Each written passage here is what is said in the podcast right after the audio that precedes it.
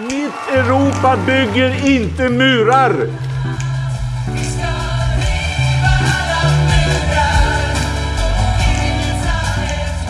Syftet med de åtgärder som vi nu presenterar är att skapa ett andrum för svenskt flyktingmottagande. Mycket av det som regeringen sa igår ställer ju oss vi positiva till och vi tror också att en del av det kan dämpa trycket.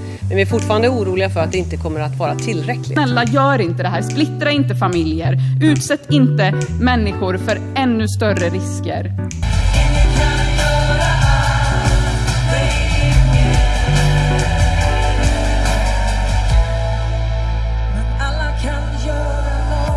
Hej och varmt välkomna till Människor och migration.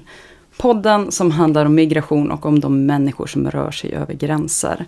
Jag som pratar nu, jag heter Maja Dahl och jag är kommunikationsansvarig här på Arena Idé som ger ut den här podcasten. Och i det här avsnittet så ska vi ta en djupdykning i regeringens utkast till lagrådsremiss som kom den 11 februari. Vi ska prata om vad som egentligen står i remissen, vad som skiljer den från det förslag som regeringen gick ut med den 24 november och vad som händer just nu. Med mig för att reda ut de här frågorna har jag som vanligt asylrättsjuristen Ignacio Vita. Välkommen hit. Tack så mycket. Idag är det ju bara du och jag här i studion för att Lisa är ju ledig. Men jag tror att vi ska kunna klara det här alldeles själva. Vi får hoppas det. Men vi saknar Lisa. Ja, det gör vi absolut. Men om vi börjar då liksom så här, vad är egentligen en lagrådsremiss? Alltså innan vi går in på vad som står i remissen så vi har ju liksom flera gånger i den här podcasten pratat om att eh, de förslag som regeringen gick ut med den 24 november bara är förslag. Och nu så står vi här med två stycken buntar med papper som vi har läst igenom eh, och som det står utkast till lagrådsremiss på. Men vad innebär det? Alltså är det klart nu eller är, eh, finns det fortfarande saker man kan göra? Alltså vad innebär de här remisserna? Mm. Eh, man kan väl säga så här att, att slutprodukten ska ju bli en lag som riksdagen ska fatta beslut om. Och den, liksom, hela den processen kan initieras på lite olika sätt. Antingen kan det initieras i riksdagen genom en motion eller eh, från regeringskansliet, vilket kanske ändå är, är det vanligaste. Och i det här fallet så har man på justitiedepartementet, där enheten för migration finns, eh, och för asylrätt, de, de har arbetat fram den här, det här utkastet som det heter till lagrådsremiss. Det innebär att, att det här utkastet ska skickas till lagrådet Eh, för, för ett yttrande. För lagrådet ska alltid yttra sig över, över liksom förslag på lagstiftning ifall de strider mot grundlagen eller, eller annan lag. Eh, men innan man skickar den till lagrådet så, så brukar man skicka ut den på remiss. Och då är det ett antal organisationer, myndigheter eh, som får möjlighet att eh, helt enkelt yttra sig över, över det här förslaget. Och komma in med synpunkter och kanske ändringsförslag eller kritik och så vidare. Vilka kan det vara i det här fallet som kommer svara? Det är ju Rädda Barnen, Röda Korset, Barnombudsmannen, Migrationsverket. Det är egentligen alla organisationer, eller inte alla, men ett antal av de organisationer som antingen företräder asylsökanden, eh, hanterar flyktingfrågor på olika sätt eh, och som kommer att beröras av det här lagförslaget. kan man säga. Så då kommer de in med de här yttrandena till regeringen och regeringen tar in dem och bearbetar dem och sedan eh, antingen eh, liksom följer vissa remissvar kanske eller förkastar andra. Och så lägger man ihop helt enkelt ett nytt förslag utifrån det här. Eh, och sen skickar man det till lagrådet. Lagrådet ger då ett yttrande om, om det här lagförslaget strider mot grundlag eller annan lag. Och efter det, eh, så, och det yttrandet går då också till regeringen och efter det så eh, lägger helt enkelt regeringen ihop en pro proposition som de lämnar till riksdagen. Som riksdagen då sen ska rösta om. Mm. Så vi är en bit ifrån att allting är klart? Eh, absolut, det är vi. Alltså just nu så har den här remissen har skickats ut nu till de här berörda myndigheterna och organisationerna. Och de har fram till den 10 mars på sig att komma in med, med sina synpunkter på det här. Så just nu så pågår det ett, ett väldigt stort arbete inom alla de här organisationerna och myndigheterna där, där man håller på att läsa det här förslaget och, och sammanställer synpunkter som då ska skickas in till, till regeringen. Ehm, och sen är det ju så att regeringen har, har för det första möjlighet att ändra sig naturligtvis under hela processen. Ingenting är klart förrän, förrän riksdagen har, har fattat sitt beslut. Och när propositionen lämnas över till riksdagen då, är det, då går det till, till det utskottet som har ansvar för de här frågorna och då ska det behandlas där. Och där finns det också möjlighet naturligtvis att, att påverka hur, hur utgången blir. Men vad bra, då har vi koll på vad en remiss är, så då tycker jag vi går över till den här remissen som vi har framför oss. Kan inte du kort sammanfatta vad som står i den? Det kan jag göra. Eh, själva lagrådsremissen är ju liksom uppbyggd på det sättet att man först beskriver eh, Eh, hur lagstiftningen ser ut idag och sen så ger man förslag eh, till hur den ska förändras och skälen till varför den ska förändras.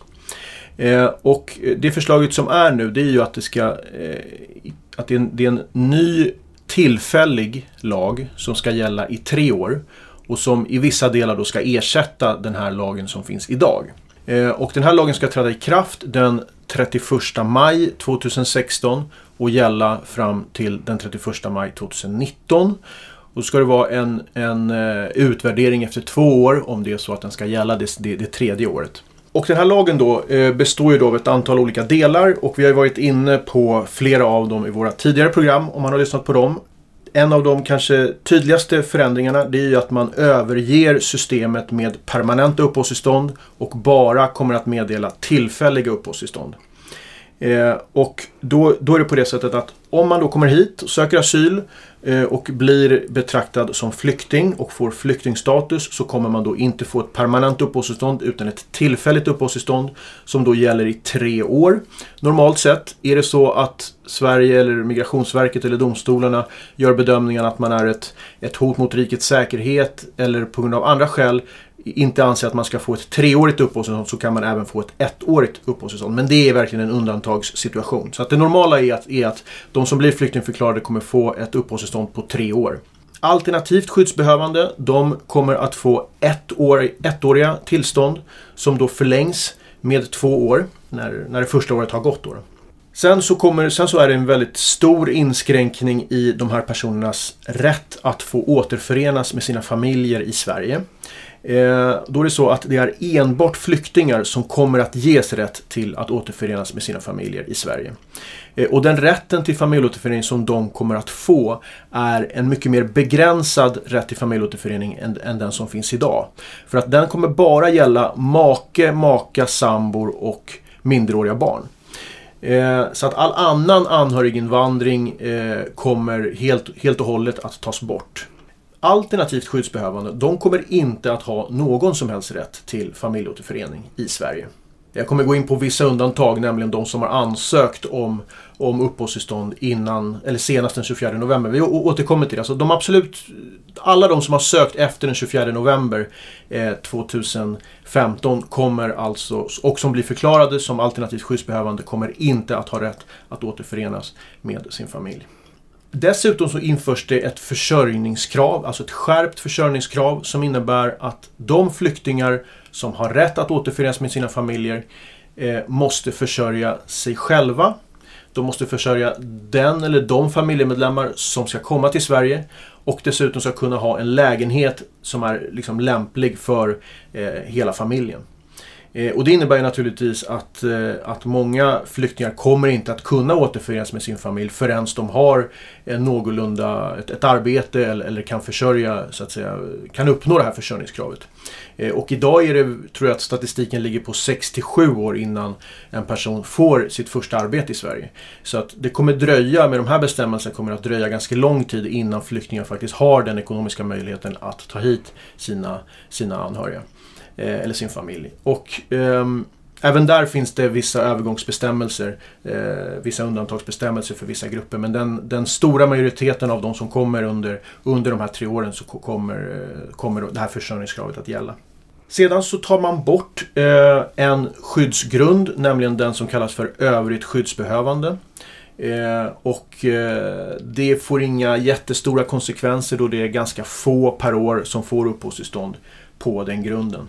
Sen gör man också förändringar i möjligheten att få eh, uppehållstillstånd på grund av hinder mot verkställighet eller framförallt tiden för, för det tillståndet. Och det, då är det på det viset att man, när det har fattats ett utvisningsbeslut och så ska det verkställas så kan det ju uppstå nya omständigheter som gör att man inte kan verkställa det utvisningsbeslutet.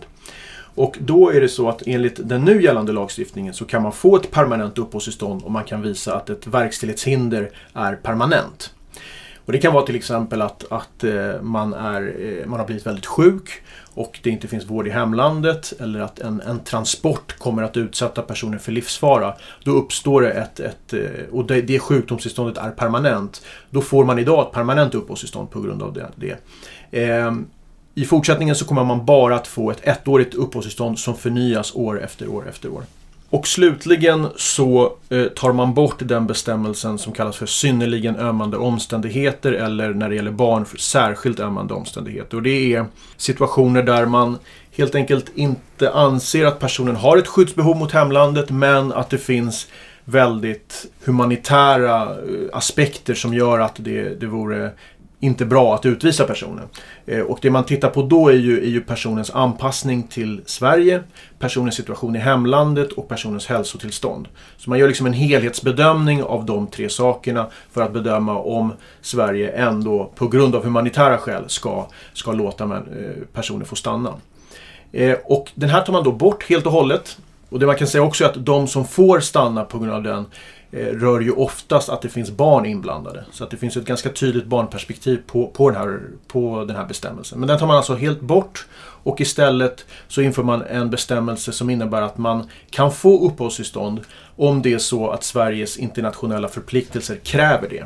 Och då handlar det ju framför allt om Europakonventionen för mänskliga rättigheter där det finns en artikel 8 om rätten till familjeliv.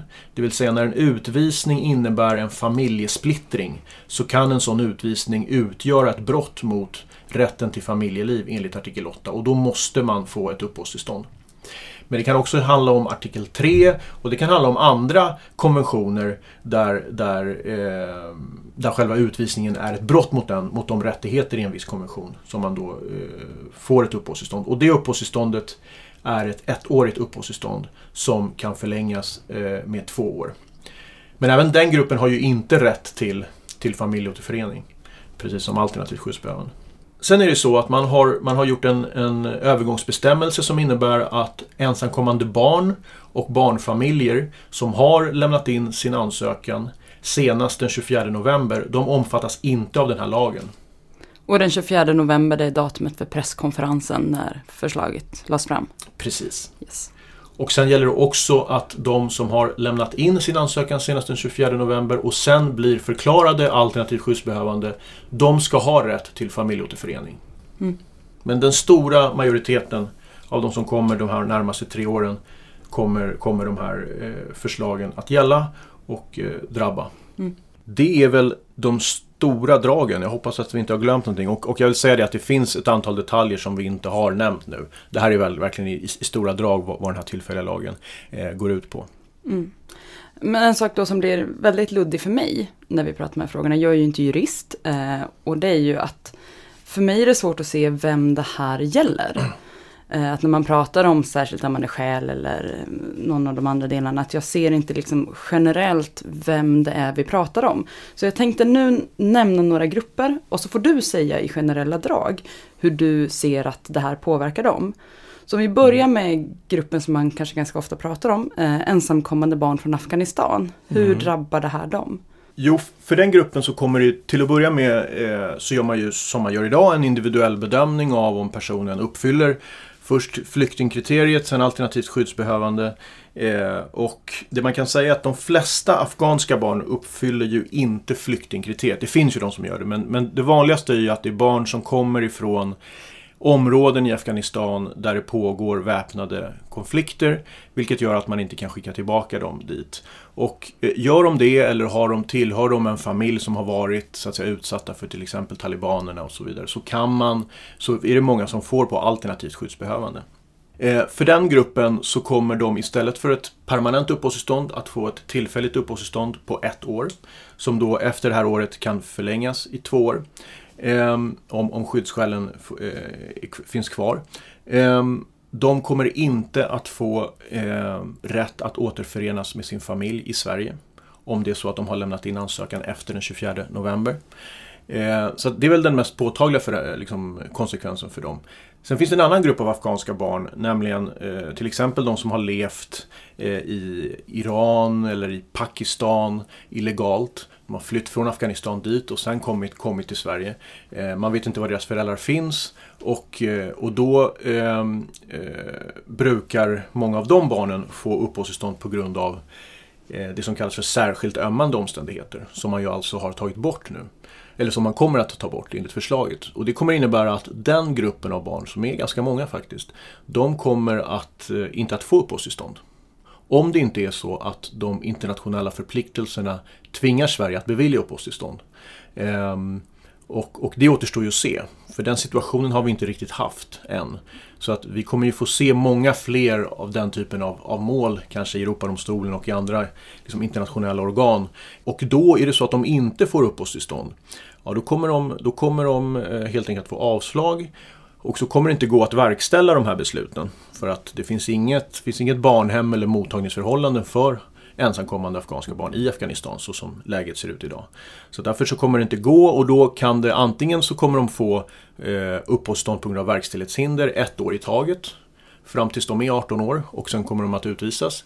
Eller så kommer de inte ens få det utan de kommer att hamna i, i en sån limbo-situation som många barn till exempel från Nordafrika befinner sig idag. Nämligen att de, de får inte uppehållstillstånd men de får heller inte verkställighetshinder för att man tycker att man inte har gjort tillräckligt för att genomföra eh, den här utvisningen. Eh, och, och därför så, så lever man i den här limbosituationen. Jag tror, och det rimliga är nog ändå, att eh, de här afghanska barnen som, som då inte får uppehållstillstånd på grund av att man har tagit bort särskilt ömmande, ändå får uppehållstillstånd på grund av verkställighetshinder. För det är ju ganska klart att det inte går att verkställa ensamma barn till ett land där man inte vet var föräldrarna finns eftersom det inte finns barnhem. Eh, men det återstår ju att se hur Migrationsverket kommer att hantera det här. Men, men det skulle jag säga är, är de stora Visst finns det också röster som talar för att, att man vill börja investera i barnhem i Afghanistan? Eller viljor? Ja, alltså det fann du, Afghanistans president var ju här och träffade statsministern och eh, eh, vad jag förstår så, så, så har det ju tecknats, eller det diskuteras i alla fall, ett återtagandeavtal, alltså hur man ska kunna, kunna verkställa utvisningar av, av afghanska medborgare. Eh, och det, det är inte helt orimligt att tänka sig att Sverige kommer att investera i, i ett barnhem i Kabul till exempel för att kunna möjliggöra eh, utvisningarna till, till Afghanistan. Mm. Och då kommer ju eh, väldigt många afghanska barn att eh, bli utvisade. För de kommer inte som idag att få uppehållstillstånd på grund av särskilt ömmande. Om vi då går vidare och tar nästa grupp. Mm. Eh, så om vi tänker oss då gruppen personer från Syrien. Hur mm. drabbas mm. de? Personer från Syrien får ju idag normalt sett uppehållstillstånd på grund av att de är alternativt skyddsbehövande. Eh, om det inte är så att det är klarlagt från början att man har haft en väldigt tydlig roll i konflikten eller att man har ett, så att säga, ett individuellt, att man är individuellt politiskt förföljd i Syrien. Då blir man ju flyktingförklarad. Men, men de absolut flesta idag som flyr på grund av kriget i sig, eh, de, blir, de blir alternativt skyddsbehövande. Så att de kommer ju idag att få, eh, eller om det här förslaget går igenom då, så kommer de få eh, ett ettårigt tillstånd. Mm. Som då kan förlängas i två år, alternativt skyddsbehövande. De kommer inte att få rätt att återförenas med eh, sina familjer här. Vilket eh, sannolikt kommer att leda till att ännu fler familjer och barn, kvinnor ger sig iväg på de här farliga resorna över Medelhavet. Vi har redan sett en sån tendens där andelen barn och kvinnor ökar eh, ganska, ganska väsentligt. Eh, och eh, som sagt, inte rätt till, till familjeåterförening. Eh, vi tar nästa grupp. Yep. HBTQ-personer. HBTQ-personer, alltså personer som har flytt eh, sitt hemland för att de är utsatta för förföljelse på grund av sin sexuella läggning, sin könsidentitet eller sitt könsuttryck. För dem, eh, man kan väl egentligen inte säga att alltså den här lagen kommer att få samma konsekvenser som det får för alla andra, nämligen att blir de eh, flyktingförklarade eh, så kommer de att få ett treårigt uppehållstillstånd istället för ett permanent uppehållstillstånd. Eh, och eh, om de vill då förenas med sin familj i Sverige eh, så, så kommer då den här, det här försörjningskravet eh, som, som är ganska omfattande då som kommer leda till att många människor inte kommer att kunna begära eller återförenas under en, en ganska lång tid framöver. Alltså så som statistiken ser ut idag så tar det nästan 67 år för en, för en person att få ett arbete i Sverige som första arbete. Så att det kommer ta ganska lång tid innan man då har möjlighet att återförenas. Sen kan man ju bli, bli alternativt skyddsbehövande även som hbtq-person och eh, då gäller som, som, som vi sa tidigare då att man får ett, ett uppehållstillstånd på, eh, på ett år som kan förlängas med två år. Mm. Nästa grupp som vi kanske inte har pratat så mycket om här i podden innan men en grupp som, som man pratar om kommer öka är ju klimatflyktingar. Hur kommer den här lagrådsremissen, om det nu blir verklighet, påverka dem? Eh, ja, för den gruppen kommer det påverka väldigt mycket eftersom man i den här lagrådsremissen föreslår att man ska ta bort övrigt skyddsbehövande. Och det är ju just övrigt skyddsbehövande. Det är, det är i den bestämmelsen som det finns ett särskilt skydd för personer som har flytt på grund av en miljökatastrof till exempel. Vi ska veta att den gruppen är ju ganska liten, vad vi känner till i alla fall, just nu i Sverige. Det är väldigt, jag vet inte om det är någon ens som har blivit Eh, fått uppehållstillstånd på just den grunden, att de är miljöflyktingar. Men, men som du säger så, så kommer det säkert öka. Eh, och, eh, men den, den gruppen kommer inte få, få något skydd alls, utan kommer att eh, få utvisningsbeslut. Om det inte är så att de har också en annan, eh, ett annat skyddsbehov. Och det är ju så oftast med miljöflyktingar att de, de ju har eh, det är en mer sammansatt hotbild. Det handlar kanske inte bara om, om eh, själva miljökatastrofen utan också, också den situation som de har när de kommer tillbaka. Och, eh, så att, eh, men, men generellt sett kan man säga att är det, är, flyr man enbart på grund av att det är en miljökatastrof så kommer man inte ha något, något skydd så som praxis ser ut idag. Mm. Sista gruppen jag tänkte att vi skulle prata om är personer från Somalia. Hur ser det ut för dem? Eh, egentligen ingen skillnad där heller. Alltså blir de flyktingförklarade så får de eh, eh, ett uppehållstillstånd på tre år som sen förlängs med ett år. Eh, får de alternativt skyddsbehov så, så får de ett, ett ettårigt uppehållstillstånd som kan förlängas med två år. Och då har de heller ingen rätt till familjeåterförening. Eh, så den här, den här, själva den här lagändringen förändrar egentligen ingenting utöver det för dem, för den gruppen. Mm. Men bra, då tänkte jag att då ska vi gå vidare och kanske prata lite mer om, om själva remissen och lite grann hur, den, hur den är skriven och lite oklarheter eh, i den. Eh, nu är ju jag då som jag har nämnt tidigare inte jurist, men jag har ändå liksom tagit mig igenom eh, remissen. Och en sån sak som slår mig när jag läser eh, är de skäl som anges till förslagen i remissen.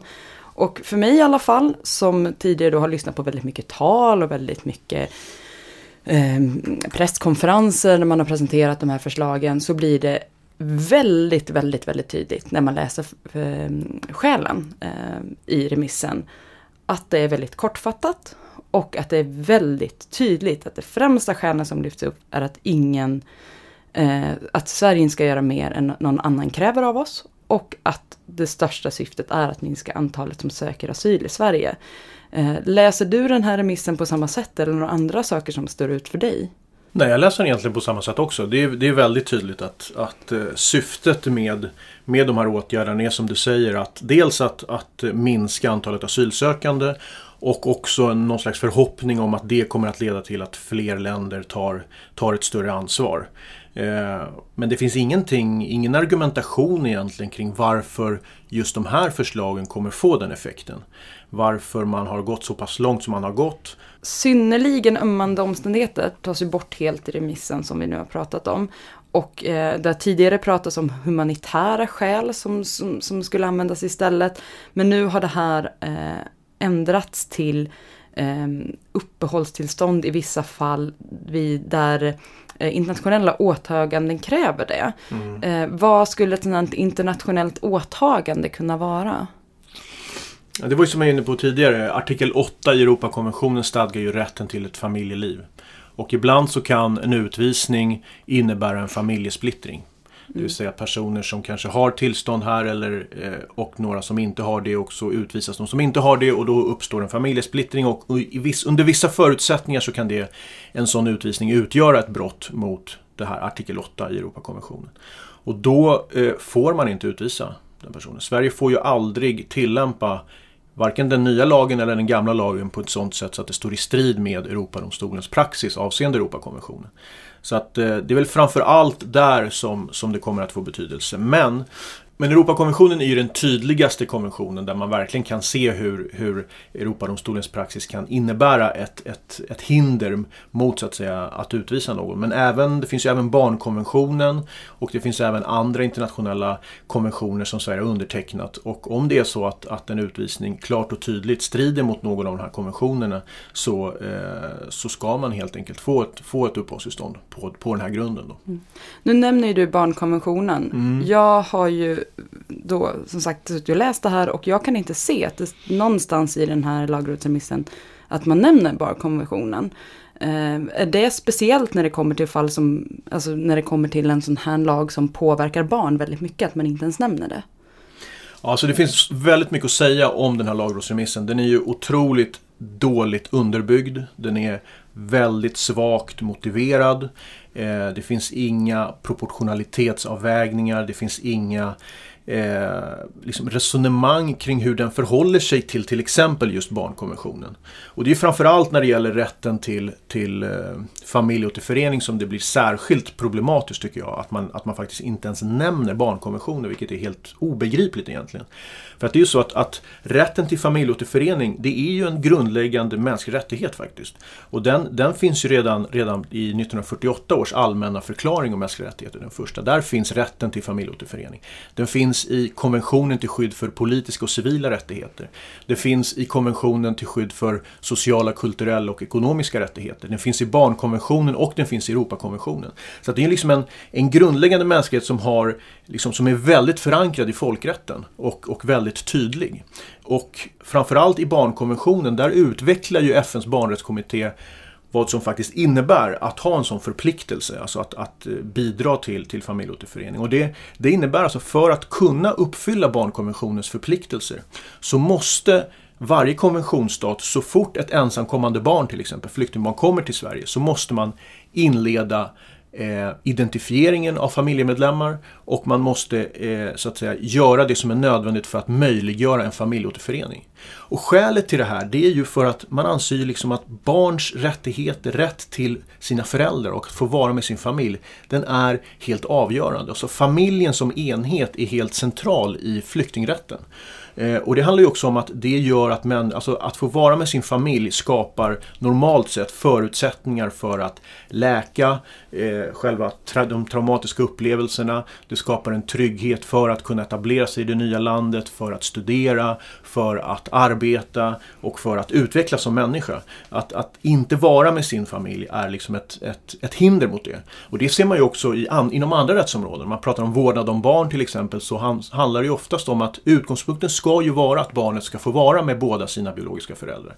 När vi pratar om LVU till exempel, när barn blir tvångsomhändertagna av sociala myndigheter, så är ju ändå målsättningen eh, att, att det, är, det är bra för barnet att få vara med sina föräldrar. Och, och, så att det är liksom en väldigt någon slags kärnan av barnrätten är ju att barn ska vara med sina föräldrar. Och, och det Sverige gör i den här lagrådsremissen det är ju att man inskränker i den rätten väldigt, väldigt allvarligt.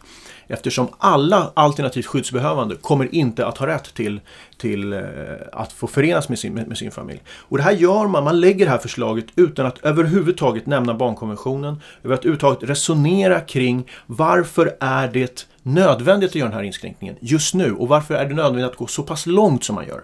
Alltså, jag ska komma ihåg att de absolut flesta som kommer att få uppehållstillstånd i Sverige kommer inte att få rätt att utöva den här väldigt grundläggande mänskliga rättigheten. Och det eh, är framför allt centralt ur ett juridiskt perspektiv när familjesplittringen, det vill säga när barnet har separerat från sina föräldrar, sker på grund av ett krig eller på grund av en väpnad konflikt. Det vill säga att man, att man separeras tvångsmässigt, vilket ju alltid sker för alla de som är skyddsbehövande. För de kan inte återvända, de har ju flytt ifrån sitt land. Och om man har separerats från sin familj på det sättet på grund av en väpnad konflikt, då uppstår en skyldighet för konventionsstaterna till barnkonventionen att se till så att skapa förutsättningar för att familjer ska få återförenas. Och om man då som regering på riktigt har respekt för sina internationella åtaganden eh, så måste man i vart fall resonera kring hur det här förhåller sig till barnkonventionen. Inte minst gäller det när man också har beslutat sig för att göra barnkonventionen till svensk lag. Så är det ännu märkligare att man överhuvudtaget inte resonerar kring effekterna för barns rättigheter utifrån eh, det här lagförslaget. Mm. Men det är jätteintressant att du lyfter det här med barnkonventionen. För är det någonting som för mig står ut väldigt mycket i det här eh, remissförslaget så är det ju att eh, den är så extremt tydlig, framförallt när det gäller barn. Eh, och jag, jag vill ändå läsa en del av det så att man förstår hur tydligt det är. Det står så här. Avsikten med den här ändrade regleringen är att begränsa möjligheten att få uppehållstillstånd även för barn. Så den är så tydlig. Mm. Och ändå så nämner man inte barnkonventionen Nej. någonstans vad varken du eller jag har sett. Och- Ehm, Och en, en, en, en väldigt, alltså dels Dels tycker jag att det är, man helt klart kan säga att, att det här drabbar framför allt barn. Och på ett, på ett, på ett väldigt liksom specifikt sätt. Och problemet med att man inte resonerar kring hur det här förhåller sig till barnkonventionen.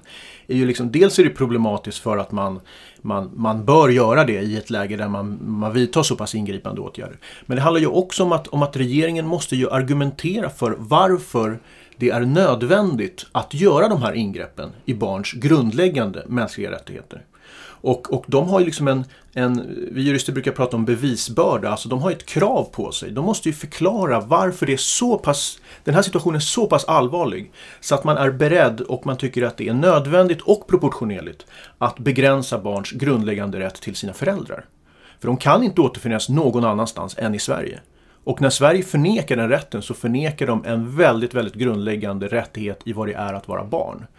Och då får man titta på så, vad, vad har de då för syfte? Alltså vad är syftet med den här lagstiftningen? Det måste ju finnas ett syfte som är legitimt och som är centralt för att få göra den här typen av ingrepp. Och det är ju där som, som det också blir är, är en väldigt svaga skrivningar i den här, i, i den här remissen när det, när det handlar om, om varför man gör det. För det är precis som du säger, man säger att syftet är att minska antalet asylsökande till Sverige och att fler länder ska ta ett ansvar.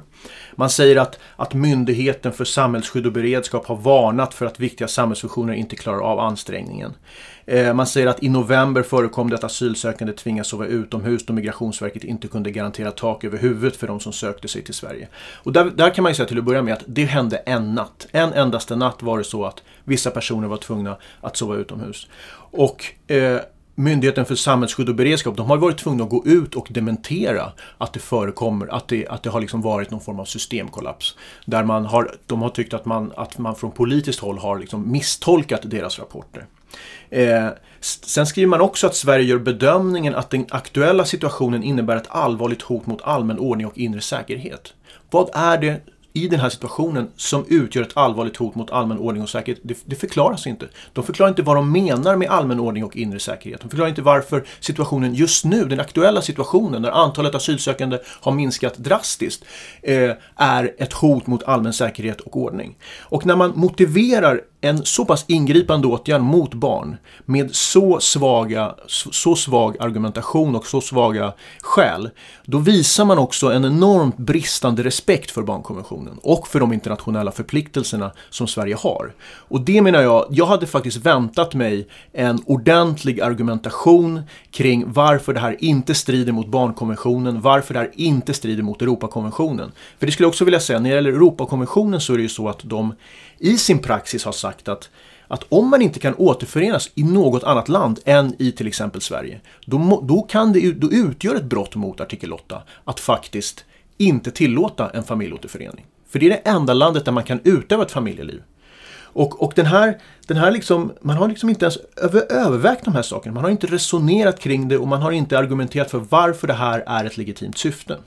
Och det här med legitimt syfte är också, alltså det här syftet att vilja minska antalet asylsökande. Det menar jag är ett illegitimt syfte. Det är ett syfte som strider mot flyktingkonventionen. För flyktingkonventionens anda och syfte handlar ju om absolut inte att, att, så att säga, stoppa människor från att söka asyl, utan tvärtom att skapa ett system för att ge människor skydd. Och att ha en lagstiftning som är begränsande på det här sättet med syftet att minska antalet asylsökande är ett, ett syfte som jag tror inte heller Europadomstolen kommer att eh, tycka är särskilt förenligt med det internationella skyddet för flyktingars rättigheter. Ett annat problem är ju, är ju det här med de tillfälliga uppehållstillstånden och, och där finns det egentligen två problem som jag ser det. Det ena är ju själva tillfälligheten, att det, att det är tillfälliga uppehållstillstånd, vilket jag menar är är också så att säga problematiskt ur ett FN, FN-perspektiv, alltså från, utifrån flyktingkonventionens perspektiv där man ju talar om durable solutions, alltså hållbara lösningar för asylsökande. Hela tanken med flyktingkonventionen var ju att skapa ett skydd och förutsättningar för människor att verkligen kunna etablera sig i, i de nya. Därför är tillfälligheten ett problem ur det perspektivet.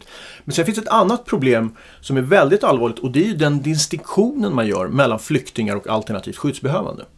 Det vill säga att man, alltså tidigare har vi haft ett system i Sverige där oavsett om du är alternativt skyddsbehövande eller flykting så får du ett permanent uppehållstillstånd. Man har liksom inte gjort någon skillnad i, i den delen. Men det gör man ju nu där flyktingar får treåriga tillfälliga uppehållstillstånd medan alternativt skyddsbehövande bara får ettåriga eh, tillfälliga uppehållstillstånd. Och den där distinktionen eh, är dessutom också kopplad till rätten till familjeåterförening. Och den menar jag är, är väldigt problematisk, inte minst för att många som är alternativt skyddsbehövande egentligen är flyktingar enligt FNs flyktingkonvention. Alltså väldigt många av de som blir, får alternativt skyddsbehov idag, de är, det är syrier till exempel, de flyr från krig. Alltså när, när flyktingkonventionen eh, undertecknades så var ju syftet just att skydda den gruppen som flyr ifrån krig. Men genom införandet av de här alternativa skyddsformerna så har liksom flyktingbegreppet urholkats allt mer och fler har blivit betraktade som alternativt skyddsbehövande. Och det har kanske inte varit ett jättestort problem när man inte har gjort en skillnad mellan flyktingar och alternativt skyddsbehövande. Men nu när man gör det så tydligt så, eh, så blir liksom frågan varför är flyktingar mer skyddsvärda än alternativt skyddsbehövande? Varför en person som flyr eh, ifrån ett krig mindre skyddsvärd än någon som är, är så att säga politiskt förföljd i ett land? Och det resonerar eh, regeringen inte alls om heller. En annan grupp som då också behandlas annorlunda är ju kvotflyktingar. Mm. Hur tycker du resonemanget går kring varför just den gruppen ställs åt sidan och får andra eh, möjligheter än till exempel då vanliga flyktingar? Ja, det är en jättebra fråga och eh, man kan säga att det finns inget resonemang om det. Det, det regeringen skriver i den här lagrådsremissen det är att enligt fast praxis så får kvotflyktingar permanent uppehållstillstånd. Och det är inte rimligt att göra en ändring i det. Varför är det inte det? Det var ju rimligt att förändra för flyktingar och för alternativt skyddsbehövande. Varför har plötsligt en fast praxis och förarbeten plötsligt jättestor betydelse för just kvotflyktingar? Det, det, det framstår som väldigt oklart eh, varför man gör den bedömningen. Mm. Men som vi sa inledningsvis så är inte det här genomröstat än. Utan det här är en lagrådsremiss som är ute på remiss just nu. Eh, vad kan man som enskild person göra i det här läget om man vill hindra det här från att bli lag? Till att börja med så kan man faktiskt skriva ett eget remissvar till regeringen. På eget initiativ. Man kan läsa igenom den här, den här remissen och så kan man skriva ihop vad man tycker om den, hur man tror att den kommer att påverka asylsökande, flyktingar, hur den kommer att påverka Sverige i stort. Eh, och skicka in det till regeringen. Så det tycker jag verkligen man ska göra. Eh, framförallt om man är negativ till det här förslaget. Eh, och eh, sen kan man ta kontakt med, sina, med sin lokala riksdagsledamot beroende på vilket parti man sympatiserar med eller alldeles oberoende av vilket parti man sympatiserar med så kan man ta kontakt med riksdagsledamöter och verkligen förklara hur man som medborgare ser på de här frågorna. Eh, man kan engagera sig i de frivilligorganisationer som jobbar med asylsökande. Eh, folkkampanjen för asylrätt kan man engagera sig i. Eh, de kommer att ha ett uppstartsmöte Minns inte exakt vilket datum det är. Eh, men väldigt snart. Eh, man kan söka på Facebook. Man kan söka på Facebook. Yeah. Eh, och jag för mig att det var 2 mars faktiskt, mm. men jag är inte säker. Hur som helst, det kan man kolla upp. Eh, så att det finns alla möjligheter just nu och, och vi, vi befinner oss i ett kritiskt läge just nu där, där väldigt många kommer att ha väldigt mycket synpunkter på det här. Så att det, det, det finns ju verkligen eh, det är viktigt att fler, inte minst riksdagsledamöterna också, så att säga markerar vad man tycker om de här frågorna. Mm. Då vet vi alla helt enkelt vad vi själva kan göra för att påverka det här. Här kommer ett tillägg till veckans avsnitt. Efter att vi spelat in så upptäckte vi att vi hade missat att ta med det undantag som gäller för försörjningskrav för återförening. Barn avkrävs inte försörjningskrav och om ansökan om återförening lämnas in inom tre månader efter att personen fått beviljad uppehållstillstånd gäller inte heller försörjningskraven. Det här får vara avslutningen på det här avsnittet. Tusen tack Ignacio för att du tog dig tid att ta dig hit och förklara det här för oss. Ett nytt avsnitt kommer den 11 mars och då har ju remissvaren kommit. Då tänkte jag att vi ska sätta oss och titta på vad remissinstanserna har sagt om det här eh, utkastet. Tills dess, om det är så att du som lyssnar jättegärna vill lyssna på något annat som Arena Idé gett ut, så kan du lyssna på vår syskonpodd Pengar och politik. Eller så kan du lyssna på Arena Play där vi lägger upp inspelningar från olika seminarier som Arena Idé arrangerar. Både Pengar och politik och eh, Arena Play hittar du antingen på Soundcloud eller via iTunes eller en valfri poddapp. Helt enkelt där poddar finns. Har ni frågor eller kommentarer på dagens avsnitt så går det jättebra att antingen twittra till oss på arenaid eller skriva på vår Facebook-sida. Du söker bara på människor och migration så hittar du oss där. Med det sagt, tusen tack för att just du har lyssnat och tack så hemskt mycket Igge. Hej då!